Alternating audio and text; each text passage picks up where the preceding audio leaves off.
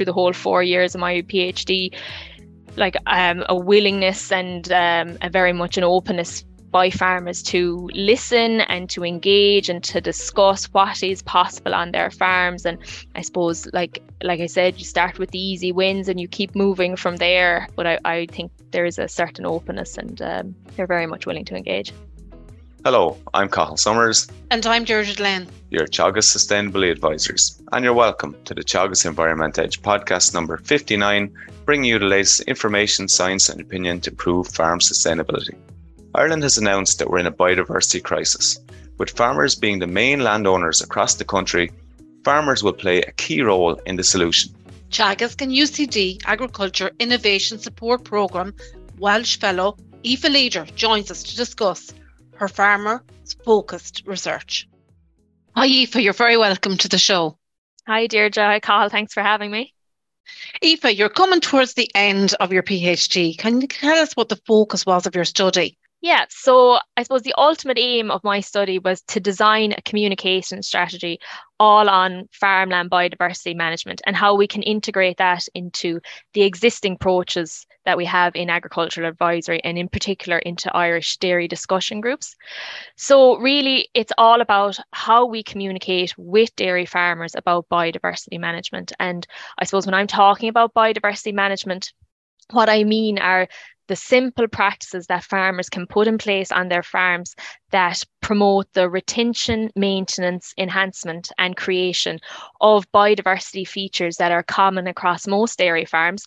So, those would be the likes of our hedges and watercourses and field margins, as well as farmyards and ponds and woodlands and, and maybe grassy habitats like low input pastures. How were you received when you first started, Aoife? How did the farmers feel out on the discussion groups or in the focus groups when you start, first start approaching the whole idea and concept of biodiversity with them?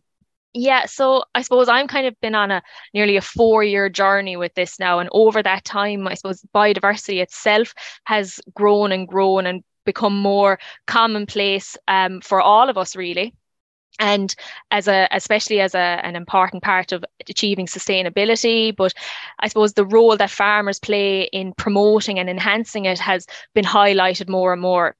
So I suppose when I started out four years ago, it might have been more thought of as kind of this thing in the corner, whereas now I can see, you know, farmers are and all the way along have been more than willing to engage with me and the topic, um, and have been very positive towards it but I can see now more and more how we can integrate it into our advisory and but how as well farmers can integrate into their management practices in very simple ways. You know it doesn't need to be like i said that that thing in the corner. We can integrate it in with with what with what's going on on farms already. So it's just a case of maybe thinking of say if you're going out cultivating or reseeding what can you do in the field margins there? Maybe you might keep out a little bit with the sprayer or with the cultivator you know and things like that are becoming more commonplace um, and i can certainly see that in the work that i've been doing for the last four years that's fantastic Aoife.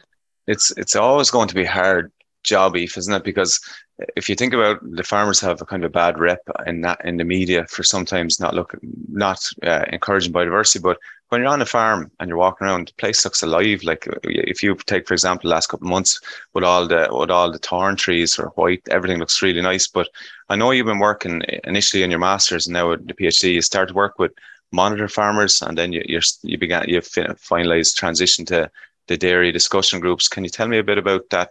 What you did in in those groups? Yeah, so I suppose I kind of think of my study as like a story, and with a few chapters to it. The first chapter being the work that we did with monitor farmers. And with those, they were the Tír Lán joint program monitor farmers.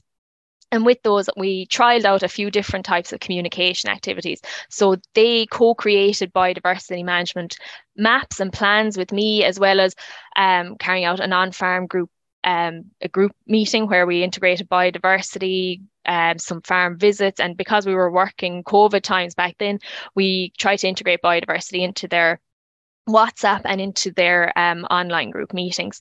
And I suppose over that time, the farmers, uh, all the monitor farmers really engaged with it and they made changes to their practices on biodiversity management. But what really came from that was, first of all, they became kind of champions for biodiversity. And then, as well as that, they provided a really solid foundation to further the research.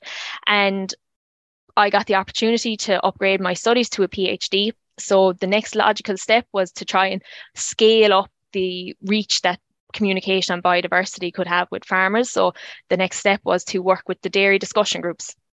So I, I suppose, entered into a phase of co-design, and that meant that I asked lots of stakeholders for their input into how we can do learn from what happened with the monitor farmers and take it into discussion groups. So we designed a communication strategy that ran for a year and i implemented it with six dairy discussion groups in the waterford and kilkenny teagasc advisory region over the year. Any particular reason why you selected dairy farms if or was there a theory behind that? Well i suppose dairy farms are are I suppose, especially in the southeast of Ireland, they're known for being intensive um, and they've gone through a lot of expansion. And I suppose we know that um, a, a contributor to biodiversity loss is agriculture, among other things. So it was important to help these farmers to play their role in promoting and enhancing biodiversity and helping dairy farmers to do so. So communicating to them. So with the discussion groups, then we, I suppose, intervened for a year within their regular meetings. We did um, a group mapping exercise where each of the farmers sat down with their farm maps, looked through them, look, and marked up their hedges, their watercourses, their field margins, and brought biodiversity to life. And that really set the scene. Um, we did a group mapping, or sorry, planning exercise then where they identified the targets and actions that they could take for their farms. And like I said before, it's simple actions like the thorn tree in the hedge, um, increasing the margin along water courses, adjusting spraying and cultivation practices, just the small things like that that could fit in with their ongoing work on the farm. And then we also integrated biodiversity into their on group going group meetings throughout the year. So we looked at examples on host farms and spoke about what actions could be taken at different times of the year. And as well as that, then, as kind of a background um, communication activity, we had the use of their WhatsApp. So every now and again, the farmers would receive a, an update or a reminder or a video on the area of biodiversity management into their WhatsApp group. I, and I think it's a masterstroke, and I've seen some of your work. I think it's really good.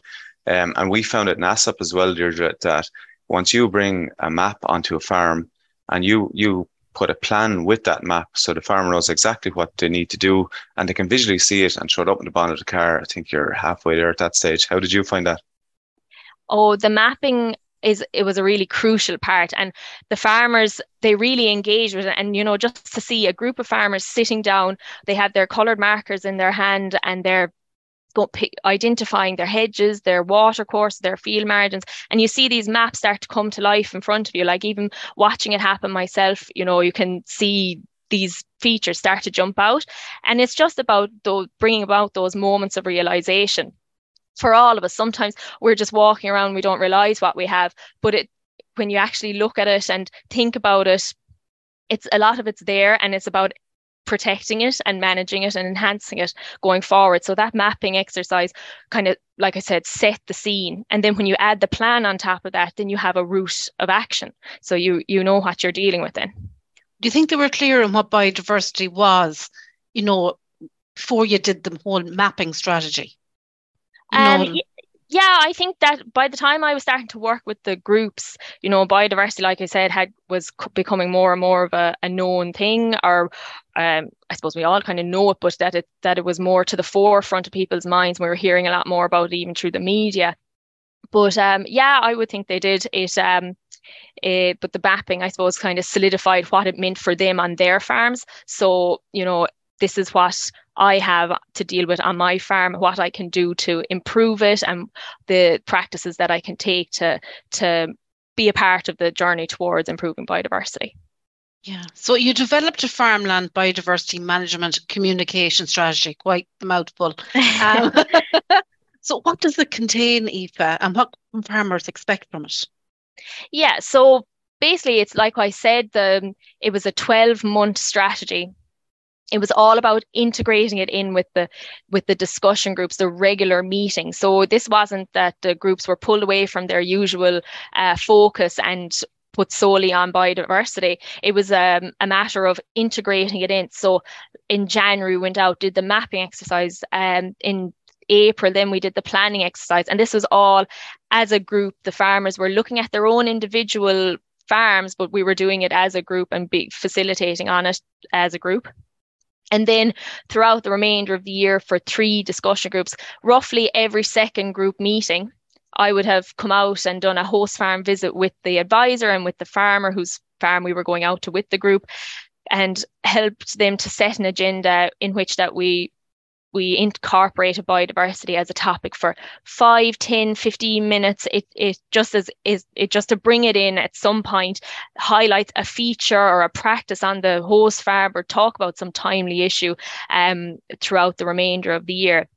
And those host farm visits were great um, and and the group visits were were great too because you really got to interact and engage with the farmers on the topic of biodiversity and you know sometimes we'd set it okay we'll talk about um, a certain aspect of the farm for 10 minutes and oftentimes that would could roll out into 30 40 minutes you know and it's just and it's the farmers who led that.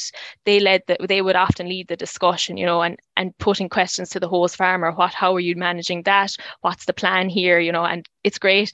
Once you get the ball rolling get the buy-in you know they're more than willing to to to discuss it and to engage on it I saw a picture during one of the stakeholder groups, and they were all sitting in a group together, and they all had their maps in front of them, and it was nearly like a little bit of a competition to see who had the most hedgerows and who had the most trees and who had the most ponds um, on on the farms. I'd say they were surprised at how much nature and how much biodiversity was in existence on the farm. Anyway.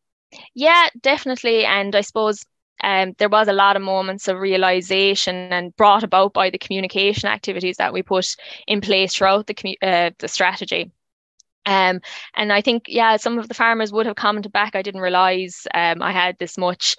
Um, but I suppose quantity is one aspect, quality is another, and that we captured that by looking at their practices um, and trying to improve on that. And that's suppose what the planning was all about then is okay, we've looked at what's on the farms, what can we do now to protect and improve and enhance them. It kind of goes back to a point I was making earlier. You're right. Until you do that baseline kind of survey that you've done with the farmers, in, in our own heads on our own farms, we think that we're doing quite a good job, but then we can see exactly the areas that we can improve on, I suppose. So um, you must have been doing something very well, Aoife, because you had an unusual visit from a, a, a, big farmer last year in Waterford, I think. Did you down for a discussion group or meet an event, was it? That's Quite right. Yeah. um, one of our monitor farmers, Shane Fitzgerald, um, down on his farm, we had, um, well, he's King Charles now, Prince Charles at the time, and yeah, the, it's. I suppose I've been lucky through my Walsh scholarship and through the UCD program to had had loads of different opportunities. That was definitely a highlight of the whole um, four years, you know, and apparently he's a, a big advocate for biodiversity as well. So it was nice to meet I, like I, hope you did up a biodiversity plan for him and, and map. well, we showcased what Irish farmers are doing for biodiversity, in particular the monitor farmers at the time, and he was impressed. So yeah, he's only a couple of hundred thousand hectares. So might be a job for you in the future. Anyway, tell uh, tell us this. Uh, so you you've done a lot of work to date. What are your main findings so far, and how I suppose how are the farmers and, and not just farmers advisors reacting to it? Yeah, so I suppose I my my study was really action research and that meant that I as the researcher was out on about on the ground working with the groups and with the farmers. But I also had the support of a lot of stakeholders and advisors throughout that. And I suppose going forward we know now that it's key that this communication strategy needs to be practical for advisors to implement. There was a lot of work that went in, but we have to be conscious of the workload that advisors have as well as farmers, and then keeping it engaging for farmers. So we're working towards, um, you know, designing that and building on the recommendations that I've gained from stakeholders even in the last couple of weeks and how we do that. But I suppose go back to your question, some of the the key findings really is that you know the farmers have been more than willing to engage and have been open to having biodiversity integrated into their discussion group meetings. Um, and when we look at the communication activities themselves, so the mapping, planning, integrating it to the WhatsApp and integrating it into their normal discussion group meetings, um, we see like that these activities allowed for sense making for the farmers to to make sense of biodiversity by creating moments of realization about what's on their farms and what they can do, the practices they can take, um, and allowing them to consider what they're already doing and make plans to move forward on that. And it also, I suppose, which is very important, it helped them to engage in open and inclusive discussion about the topic of biodiversity, and then ultimately help to increase the importance of biodiversity in the overall management of their farms. So like I said at the start, that it's not this um, standalone issue, that it's something that we can integrate into overall farm management. Aoife, we just had John Carrick on um, about the owls and the birds. Um, Cathal is obsessed with owls. owls can't beat them. Yeah. just birds in general, I think. Um, have you seen any actions on farms um, in relation to biodiversity oh, that just go a little bit above and beyond what you expect to see? Yeah, so I am um, like going out on farms. I know there's a great um, interest in birds of prey and doing more actions for them. I suppose there's a an element of I don't know in, interest about those kind of birds. You know, they're a bit unusual in a way, but um, and there's lots of things that farms can do on farm, simple and more, I suppose, higher end actions that they can take for biodiversity and, and barn owls in particular. But yeah, I have had a few farmers with interest in them, and I have one in particular. Um, he only sent me pictures of his newest clutch of uh, barn owl chicks being uh, ringed there in the Kilkenny area not so long ago. And I suppose it's just, I suppose he has good contact with Birdwatch Ireland and things like that. Um, you know, and he has I suppose, identified areas of the farm where bird boxes can be placed um, in conjunction with some experts on that. Um, and it's the the fruit, the fruits are there. That you have the little chicks every year. And these are quite intensive dairy farmers with this conscience there as well, which is nice to see. Yeah, definitely. And I know going out on host farm visits and out to the groups, like there is a sense of pride about having your biodiversity features good. And, you know, I think a lot of it is about highlighting this not just to the farmers but also to the public you know when getting the message across like farmers do are have a lot coming at them in terms of um get becoming more sustainable but they are making the the steps towards that and they are on a journey. Um so it's about i suppose highlighting that um but you know even going out to farms and it's just pointing out one or two things and you know you can sometimes you see the sense of pride that that that that gives a farmer that's fantastic, Aoife. So now I'd say you're exhausted by everything. So your pilot is done. So what's next for you? So um, I suppose within the last few weeks, I held the final stakeholder workshop. So that's a, another step in the co-design um, of the final communication strategy. So it's about now building on the recommendations of those stakeholders in combination with everything that's happened all along and all the learnings that we've gained throughout. Um, and I suppose it's it's really now it's about writing it all up and getting it down on paper so that it can be used as a practical guide in the future for the advisory services. A hard question now to finish up with, if I really want to put you on the spot, but a, re- a really important question. Um, and it's come back to what I said at the start. So we, we know we have a biodiversity crisis announced. Farmers top of the agenda is because we own a lot of the countryside what's the feeling on the ground? And I know you've been working with dairy farmers and down the southeast they're deemed to be most intensive. Uh, and I know from ASSAP, and you're, you're the same, that any farmers we visit, they're always full of questions about biodiversity, hedgerows, how can we improve it? So mm-hmm. to us on the ground, we don't feel like there's kickback. How do farmers feel in your groups about that, the reputation that they're being given that they're almost anti-biodiversity? Yeah, I suppose it's it's a struggle. Like it's it doesn't help. Um, you know, when farmers feel like they're being, I suppose, put down and when they are trying to make the the changes towards biodiversity. But at the same time, they're still open to engage. Like I I felt like through the whole four years of my PhD, like um, a willingness and um, a very much an openness by farmers to listen and to engage and to discuss what is possible on their farms. And I suppose, like like I said, you start with the easy wins and you keep moving from there. Um, but I, I think there is a certain openness and um, they're very much willing to engage. I think you've really hit the nail on the head there, and all it's going to take, and I think, and you've you proved that through the work that you've been carrying out, is that farmers just need a bit of support, bit of direction and, and they're willing to become involved. So that, that's very positive going forward. Certainly. Yeah, definitely. Yeah. That's great, Aoife. Thanks a million for time. Really appreciate you coming on the show and very best luck in submitting your PhD in a couple of months' time. We're looking forward Thanks. to see your, the outputs from it. Thanks very much, Cathal and Deirdre. Thank you. That's it for this episode of the Teagasc Environment Edge podcast. Thanks to Teagasc and UCD Agriculture Innovation Support Programme Walsh Fellow Aoife Leader for joining us on the show. Don't forget to rate, review, and subscribe to the podcast. You can listen on Apple and Google Podcasts as well as Spotify. And for more information, go to the Teagasc website at teagasc.ie. I'm Cathal Summers. And I'm Deirdre Glenn. Join us next time for the Teagasc Environment Edge podcast, Signpost Farm Sustainability.